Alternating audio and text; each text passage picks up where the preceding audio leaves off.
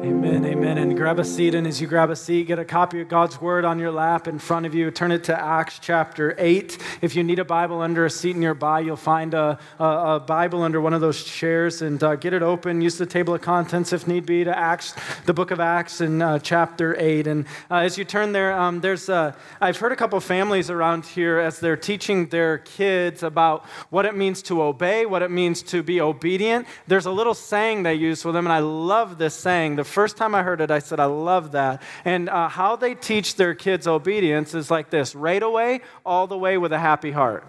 And all the parents in the room said, Amen. Like right away, all the way with a happy heart. The very first time I heard some parents use that, I said, stealing that.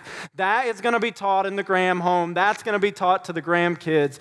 And then very quickly after that thought, I realized that needs to be taught to Mr. Graham right away, all the way with a happy heart. How often does our good and gracious Heavenly Father ask us to do something, call us to obey, and is my response, is my act of obedience right away? No delay, no questions asked, no, God, I need more from you on this, and can we have a conversation, and what? No, right away. No delay in my obedience. How often is it all the way? Not a, you God, I've done most of that, and we're pretty much all the way there, and I think I've done enough, and it's pretty good all the way right away, all the way. And then the best part of it all, the motive that gets at the obedience with a happy heart with joy in following him. And this very word, the title of the message, very simple, a simple title for a very simple message. Uh, the, the word is obey.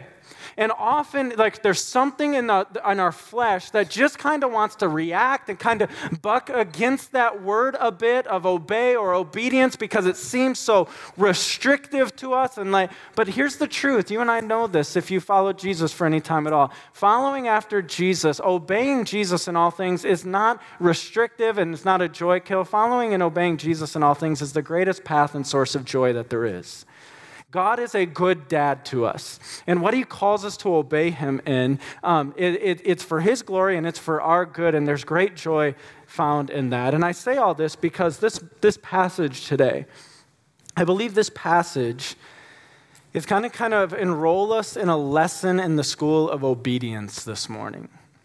Um, little context of where we've been. If you're just joining us this Sunday, we are walking, we're spending um, pretty much the whole year of 2018 walking verse by verse through this awesome book in the Bible called the book of Acts. And um, there's a verse at the beginning of the book of Acts that really lays out how the rest of the book is structured. And it said, You will receive power when the Holy Spirit comes on you, and you'll be my witnesses in Jerusalem, Judea, and Samaria, and to the ends of the earth. Well, what we are seeing is the church is spreading through uh, God's sovereignty in, this, in the person persecution of the Jesus followers has begun to spread them out. And the ministry has advanced into Samaria. And I'm telling you something the ministry in Samaria is going well.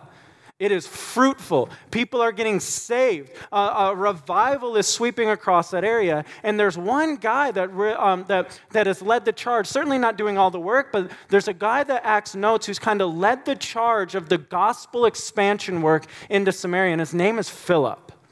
And so, Philip, we've seen tied to the ministry in Samaria. Now, God's going to do something in Philip's life today. He's going to come and he's going to tap him on the shoulder and he's going to say, Hey, Philip, guess what? Next assignment. I'm moving you on. I'm calling you somewhere else. Now, I just got to be honest with you. If I was Philip, I would have gone, Now? But everything's going so well. Like, God, I'm all for you moving me when things aren't going well. But things are going so well. People are getting saved. Look at the, look at the work that's going on there. And God's like, I know I'm doing it, right? Um, he's like, why now? Why now? It's not what Philip says at all, actually, though.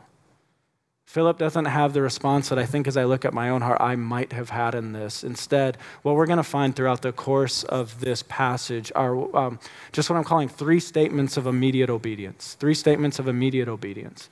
Two on Philip's part, one on the part of a guy who Philip's going to meet and minister to. And as we study this passage today, this passage is not, this, this, this message today is not complicated. I don't think there's anything in the message today that that's going to leave you walking out of here with your head hurting, going, I, got, I don't understand that. What did that say? This passage, I think that I think the scary thing for all of us about this passage is it's so clear. And God's going to call us to some action. In fact, by the Spirit of God, as we get into a message on just simple obedience to what Jesus has called us to, all of us in the room are probably going to go, Yeah, Lord, I know, I know. You've been calling me to do that. You've been calling me to go there. You've been calling me to tell them, listen, here's the, here, here's the, what's, Sunday, someone asked you this week, what's church about Sunday? Here it is. Don't delay to obey. Don't delay to obey. And what we're going to see here, three statements of immediate obedience that I prayed by the power of God's Spirit would work obedience and following after Jesus in our own heart. And so let's pray and ask for God's help as we study God's word so that God can do a work. And let's pray with me. Father, Lord, um, messages on obedience can be hard because, Lord, you're going to convict us of some things. You're probably going to expose some things. You're going to exhort us to some things. And God, we just pray right now that, uh, that your spirit would have your way with our heart. Um, God, whatever you want. Would your word right now fillet our heart wide open and just do the work on it that you have set out this morning to do? God, we want to hear from you, and we're thankful that you've given us your word where we can hear from you. God, I pray that you would get the preacher out of the way of the preaching, that your spirit would teach us now as the word is proclaimed. God, do a great work in our hearts this morning. Give us understanding, and then, Lord, give us the courage to apply what we understand. In Jesus' name, amen. Acts chapter 8. Pick up the story with me in verse 26. Remember, Philip's been, uh, the ministry in Samaria is going gangbusters. That's a, a, deep theological statement for everything's going really, really well. And a lot of people are getting saved. And now look at what God does to lead Philip elsewhere. Verse 26. Now, an angel of the Lord said to Philip, Rise and go toward the south to the road that goes down from Jerusalem to Gaza. This is a desert place. Okay, there's the instruction. Rise and go. Hey, um, where am I going? You're going south. Okay, on what road? That you know the road that runs from Jerusalem to Gaza. Go start walking south on that road. And that's all Philip has. Well, that's not all Philip has. But he's told that you're going to kind of get into some desert places, okay? And so God is calling Philip out of where he's been. He's all he has told him is start walking south on the road that runs from Jerusalem to Gaza. I just got a question, kind of a poll the audience. How many of you would need more than that to start walking? How many of you need more than that? You can be honest, it's okay. You need a little more than that to start walking. Let's look and see what Philip does here with just that information. Verse 27. And he rose and what? And he rose and went five very short words making up one very short statement. Um, um, God said by the mouth of an angel, Hey, Philip, here's what you need to do. You know that road, start walking south. And Philip goes, Great, I'm gone. And he gets up and he goes. There's no, there's no um, recording here of there being an extended conversation between Philip and the Lord. Philip didn't go, Hey, God, uh, can, you on, can you roll out the strategic plan of all this? Where are we going in this and, and kind of that the road south to gaza that's pretty broad. I mean can you narrow down who i'm going to why i'm going there when i'll know when i get there? And there's none of that on philip's part. God said go. Philip gets up and he goes. First point very simple. What we need to know today is this. Don't delay to go where god says to go. Amen? Don't delay to go where god says to go when God makes it very clear, next step, go here, boom, go. There's no delay in Philip's part. He told Philip, south on the road to Gaza, and Philip gets up and he goes. Now, there's um, a couple things we need to remember about what God is doing when He calls us on to somewhere else, when, when God is maybe changing the where in our life. He's calling us to a new, uh, He's calling us in faith to a new job. He's calling us in faith to uh, a move across town, across the country. He's calling us in faith to something. When God is changing the where, a couple things we need to be reminded of. All He tells Philip here is what? Start walking on the road south. That's all Philip knows at this time right here.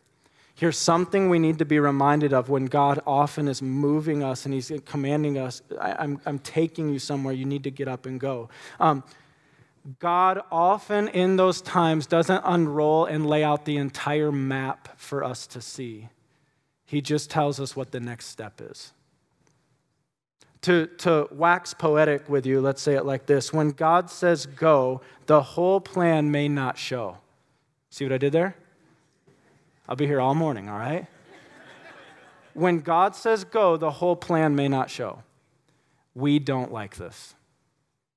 One of our greatest fears is the uncertainty of the unknown. We love to go and obey God. Hey, hey, Brock, I'm calling you out to this. Great, I'm gone. As soon as you show me step one, two, three, four, five, six, seven, nine, um, through 18, and I'm yours. I'm gone.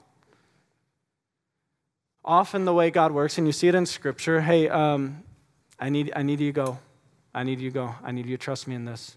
I need you to go. Well, where am I going? Yeah, uh, just, just obey with the next step I've given you. I'll, un, I'll, un, I'll unroll more of the map as you take the next step. Why does God work like this? Why does God work like this? Because He loves when our going is a going in faith.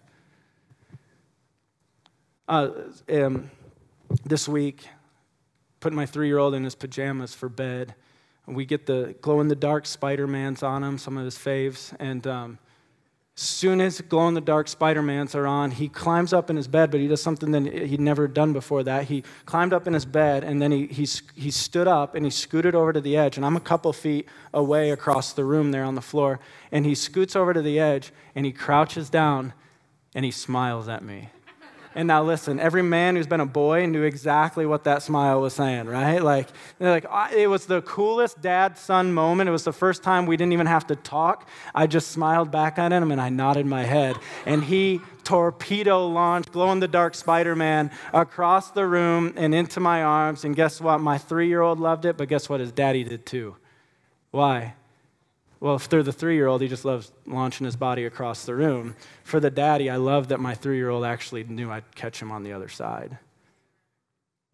Some of you in here, and I want to say this very carefully so you understand, some of you in here need to jump like the Spirit of God has been calling you to something and He's been knocking on you, and you, you've just not been obedient to it, and you've been waiting for God to unroll the entire treasure map for you before you take the next, take the next step, jump. Your daddy's a pretty safe dad who will catch you.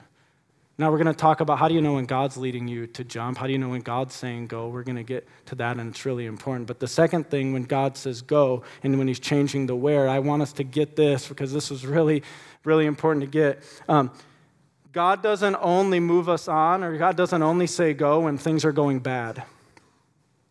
We love when God moves us on when things are going bad. I hate my job. God, give me a new job. Please, God, I'll go anywhere.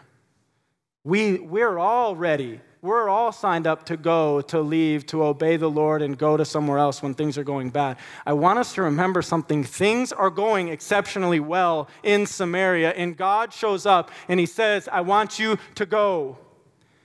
God also moves us on at times where we're like, huh, didn't see that coming.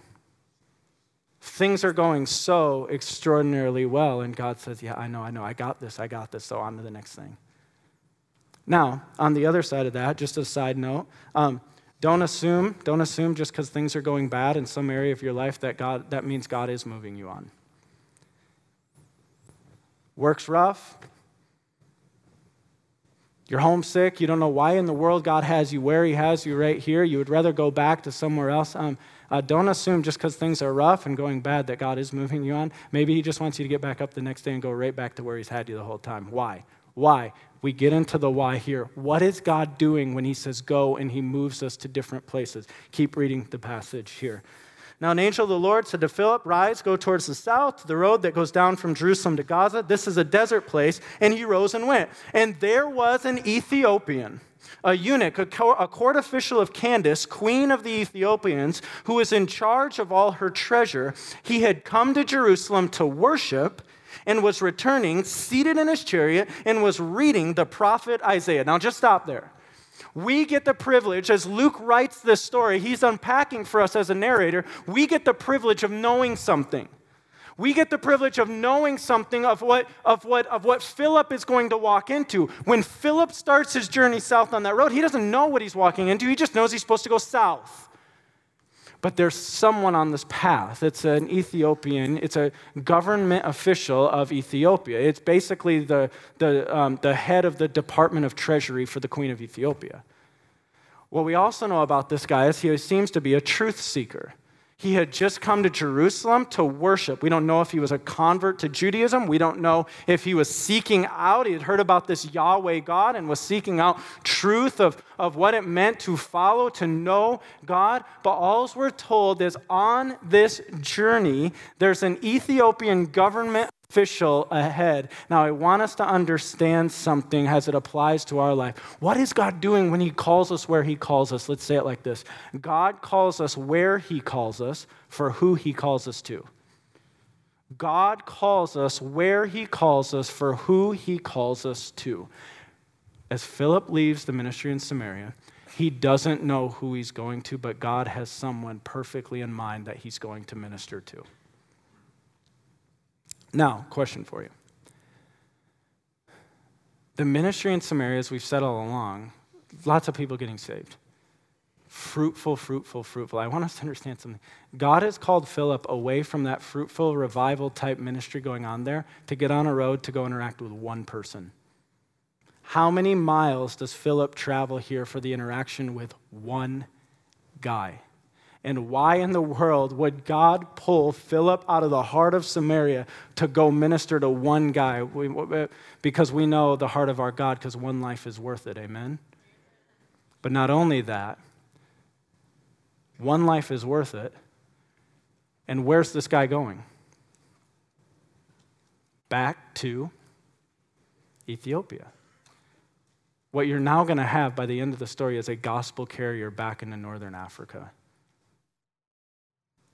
God knows exactly what he's doing in leading Philip on this journey. God calls us where he calls us for who he calls us to. Now, for our life, those of you about to take off and head to college, God calls you to the college he calls you to not simply for the degree offerings in which it offers. God calls you to the college he calls you to for those he's calling you to minister to while you're there. And God has called us to the neighborhoods that we live in, not only because we did a we walked through on a showing at one time and we went, I love the layout in that backyard and awesome, awesome, awesome. Not only for that, God calls us to the neighborhood in which He's called us to live in. For those neighbors He's called us to minister to. God calls us to the workplace in which we work, not only because it's the job that we landed and the paycheck that we get, but because God has called us to minister to those God has called us to minister to. You heroes of stay at home moms, listen up. God calls you where He calls you to. The most important job that you can have of discipling up, the greatest ministry you can have right there in your living room. God calls us where He calls us to for who He calls us to. Amen? And this is what you see. Philip gets on the road, he heads south. He's going to encounter this Ethiopian. Look what happens as he does. Uh, pick it up with me in uh, verse 29. He was returning, 28. He was returning, seated in his chariot. He was reading the prophet Isaiah 29, and the Spirit said to Philip, Go over and join this chariot. Second statement of immediate, immediate obedience, verse 30. So Philip what? So Philip ran to him. The, the, the Spirit speaks, Philip's walking south down the road, and uh, uh, the Spirit goes, That chariot, see that chariot over there? Yeah, go there. And Philip doesn't go, Philip takes off. He runs to the chariot again. He doesn't know why he's running to the chariot. He just knows the Spirit said run, or the Spirit said go to the chariot, and he takes off and he runs. As he comes up on the chariot, listen to what he encounters. So Philip ran to him, and he heard him reading Isaiah the prophet, and he asked, Do you understand what you are reading? There's the chariot. Spirit says, Go to that chariot. Philip runs over there, and as he gets closer, he hears a guy inside reading. And as he gets it, he goes, That's familiar. I know it. He's reading Isaiah. He's reading the prophet Isaiah, and he gets to the so imagine, imagine you're the Ethiopian in the chariot, and you're just reading away, and you're reading out loud, and you don't even realize someone's listening, and this guy's like, "Hey, do you understand what you're reading?" And you're like, "Ah." And all of a sudden, Philip's there just outside the chariot. Hey, do you, do you understand? Do you even know what you're reading right now? I love the statement of immediate, immediate, obedience. Go over to this chariot here. So Philip ran. Point number two is this don't delay to do what God says to do. Don't delay to do what God says to do. Now, in this passage here, you had, as God led Philip on the road south, it said, an angel of the Lord led him to do this. You have divine intervention through the angel. Now you have in this, um, this part here, when he's called over to the chariot, Verse 29 says, And the Spirit said to Philip, and the Spirit said to Philip, uh, this, this leads us to an important understanding today of understanding that the Spirit of God leads us. The Spirit of God prompts us. The Spirit of God will speak and guide and counsel us. So it leads to an important question here because, as I said earlier in the illustration of my son jumping off the bed and saying, jump, if God is saying, jump, jump, um, we better make sure we understand when, when it's God who's saying, jump, right? All of us have had those times in life where God said to do it. I don't think it was God, you know? How do we discern when it's the Lord leading us and not the sandwich we had for lunch? You know what I'm talking about? A couple things. These are really, really high level, and these, these are an entire sermon themselves and need to be unpacked way more, but hopefully some of this is helpful. Discerning when the Spirit is leading and guiding. Number one is this just ask the question Is this like prompting I'm getting right? Is it in line with God's word? Like, that's just the first question we need to ask. Is this like this thing that I feel compelled to go to? Is it in line with what God has revealed in His word? I can't even tell you the amount of times, like, oh, you'll counsel with people, you'll talk to people, and they'll say, God is leading me to dot, dot, dot. God is calling me to dot, dot, dot. God wants me to dot, dot, dot. And then the dot, dot, dot to finish the sentence is something that is completely contrary to what God has already revealed to us in His Word. We can know with certainty that God would never lead us by His Spirit to do something that's contrary to His Word. He's a good dad who doesn't confuse us what he's revealed to us in his word, he will always lead us by his spirit in line with the word that he's given to us. Capiche? Number two, does it put the spotlight on Jesus?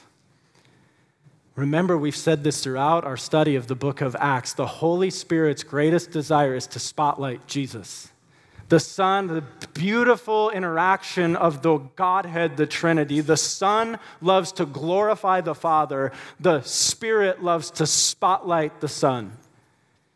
The Holy Spirit, as He is moving, loves to make much of Jesus. So, if what we're about to do or feel prompted to do or compelled to do, if it makes much of us or it makes much of something else other than Jesus, it's probably not of the Spirit because the Spirit's all about spotlighting Christ. And now, uh, don't put the third one up yet, but let me kind of explain the third one. Make sure when you see the third one, we don't divorce it from the first two.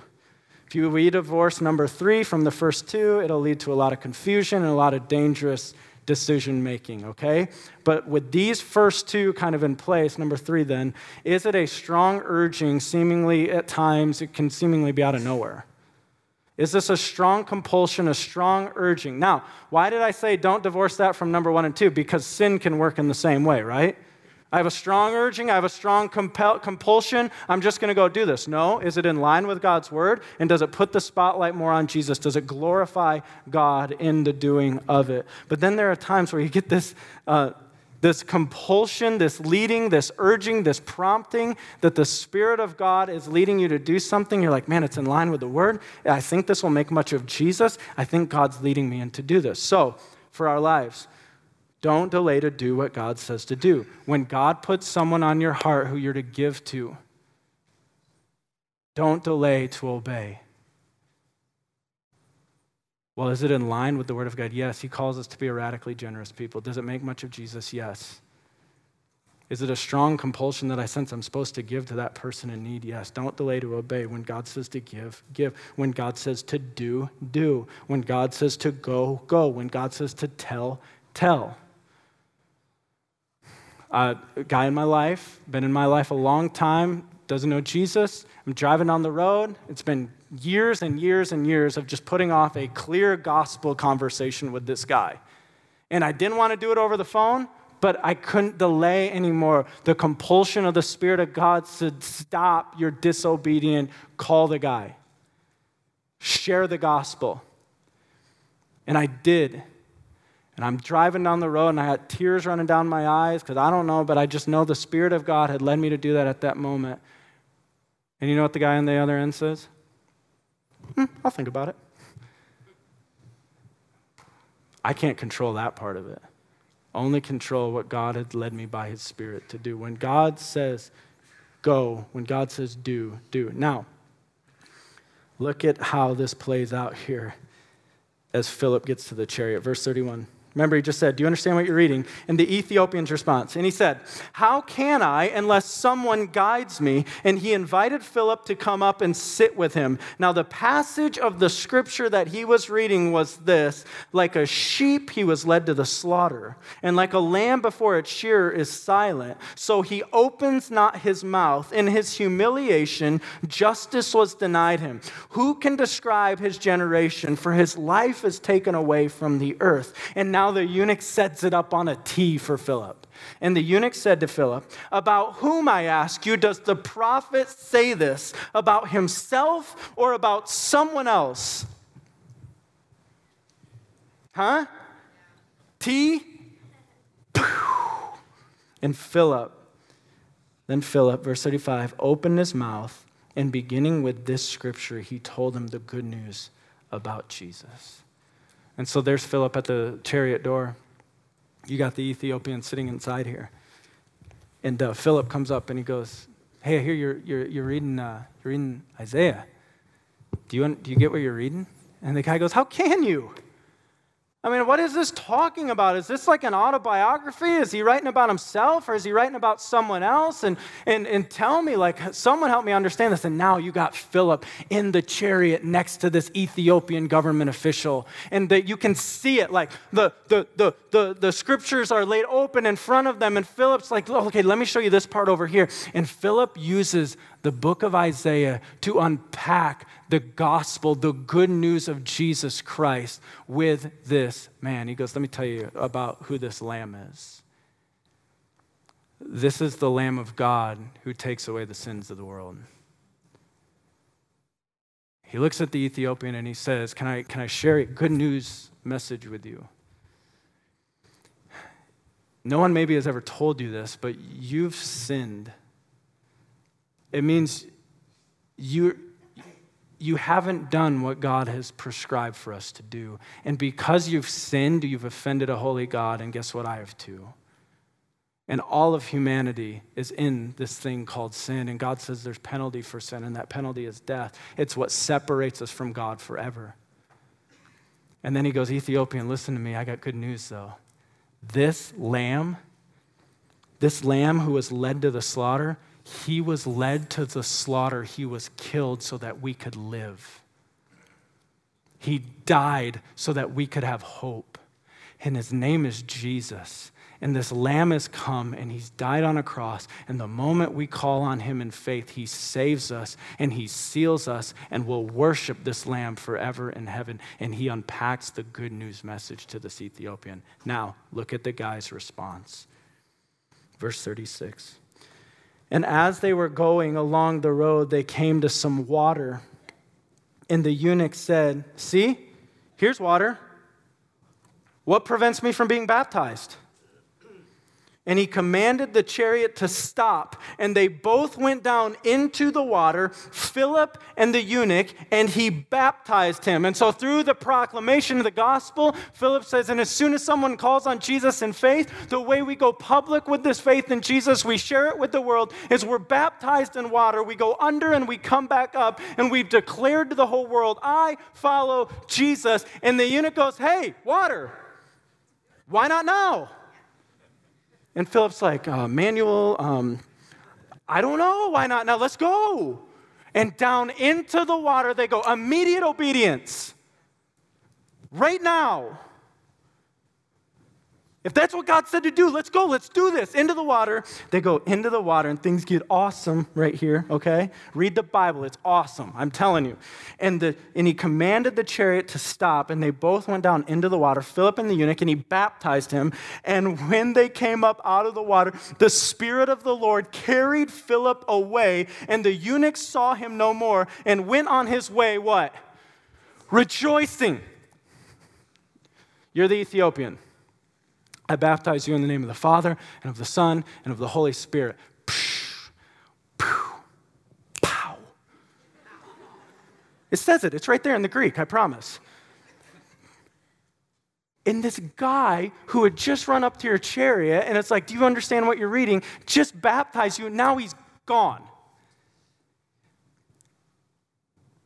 And the eunuch, from that moment on, you can see the smile creep across his face. He hops back into that chariot, and it says he goes on his way rejoicing. And he's like, Man, I don't fully understand what just happened there, but that was of God. What happened to Philip? But Philip, verse 40, found himself in Azotus, and he passed through, and as he passed through, he preached the gospel to all the towns until he came to Caesarea. I want to know what Philip was thinking. You know what I mean? Like, whoa. Third point, and it goes back to the obedience of the Ethiopian here. Don't delay to display what God says to display. What do I mean by that?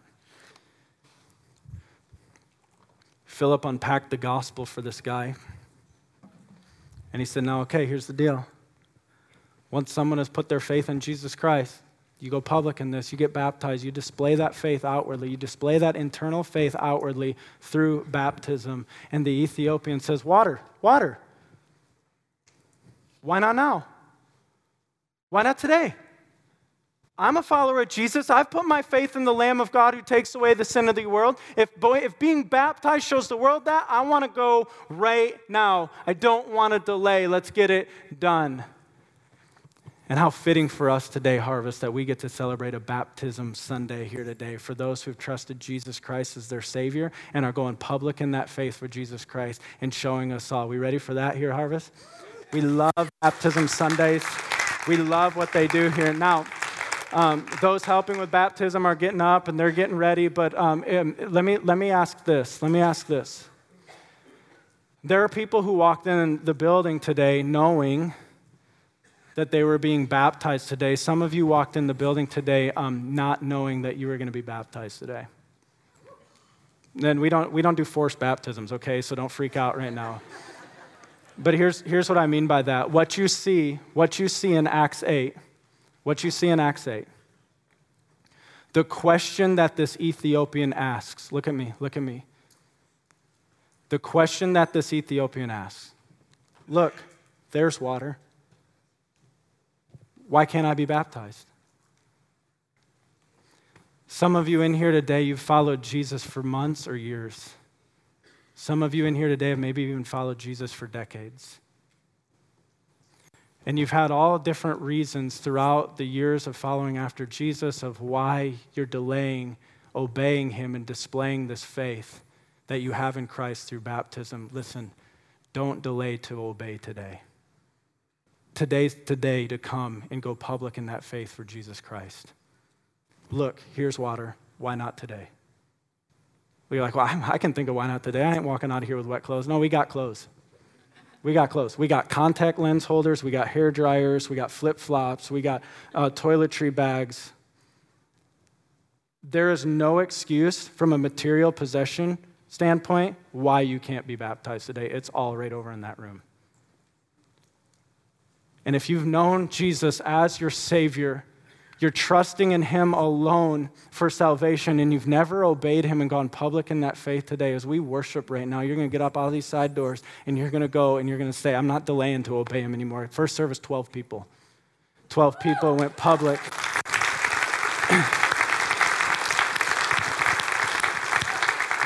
Twelve people went public. One, one came in thinking they were being baptized. Eleven more said, "Yeah, I can't delay." Obeying Christ in this this morning. Some of you have followed Jesus for a long time and you've just de- delayed it, and you're like, I, I have. I, you're like, honey, give me an excuse why I can't, like, and don't delay to obey. Others of you, um, and I say this very gently because I know we all come from different kind of traditions and faith understandings, but um, we believe what the Bible teaches that baptism is a public declaration that comes after someone is a believer. We believe it's a believer's baptism. And some of you, you were maybe baptized as an infant or as a child, and you're like, I don't know why I'm doing this. I'm just, I'm just doing it. So they said to do it, so I'm doing it. And then later in your life, you've come to legitimate faith in Jesus Christ. He's captured your heart. He is Lord. And you've never had a believer's baptism.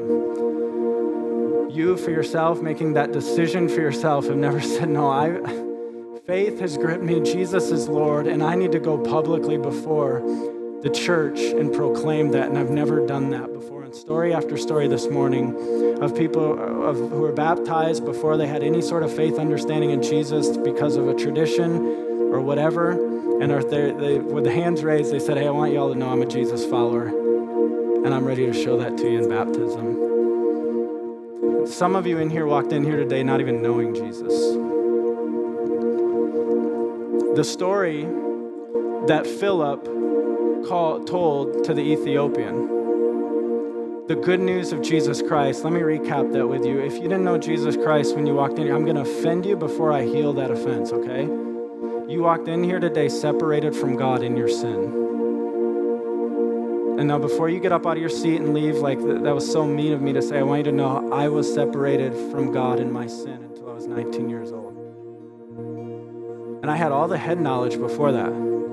I could have quoted John 3:16, I could have told you about Jesus, but I was separated from him because faith had not gripped my heart and he had not sat on the throne of my life as Lord. And if you walked in here today and he isn't Lord, you're separated from God in your sin, and your sin deserves, the sin of our lives deserves to be separated from God forever. Praise be to God who sent his son, Jesus Christ, who loved you so much that he went to the cross and he paid the penalty for your sin.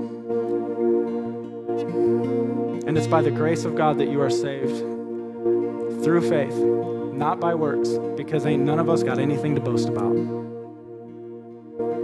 And if you walked in here today not knowing Jesus Christ, you can walk out of here today knowing Jesus Christ, crying out to Him right there, right now in your seat, and saying, Lord Jesus, save me. And then your story can be like that of the Ethiopians. The gospel's unpacked to him in his charity. He's like, I believe, yeah, I'm all in Jesus. I need him. There's water. Let me go public with this brand new faith right now. What if that's your story here today? Let me go public with this brand new faith right now. Junior high girl in first service sitting in there, I said, When did you come to know Jesus Christ? She said, uh, Just now. And has the story of the Ethiopian of going public with that faith right now. But I, I just, what if God is asking us to ask the question the Ethiopian asked this morning? Look, there's water, why not now?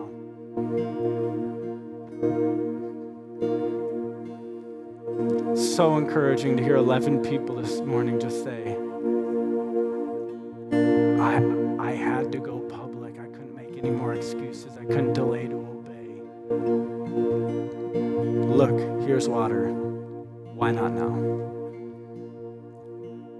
And so, our, the worship team, they're going to sing. We're going to go into a time of worship, church. We're going to get ready to celebrate some baptisms in this place. Amen. And as we begin to sing, you get up and you go right now. You walk out those side doors right now, even before we start singing if you need to. But as we're singing, you go out those side doors. You say, There's people out here ready to talk with you, to walk you through this process, to help you understand what you're doing, what, you, what that you have a relationship with Jesus, what you're committing to here today. And if you're thinking like, ah, oh, you know, I, I, you know, I, I feel that tug on my heart, but that, I don't want to get up and walk in front of people. That's part of the baptism declaration. That publicly we're going before people and saying, I follow Jesus.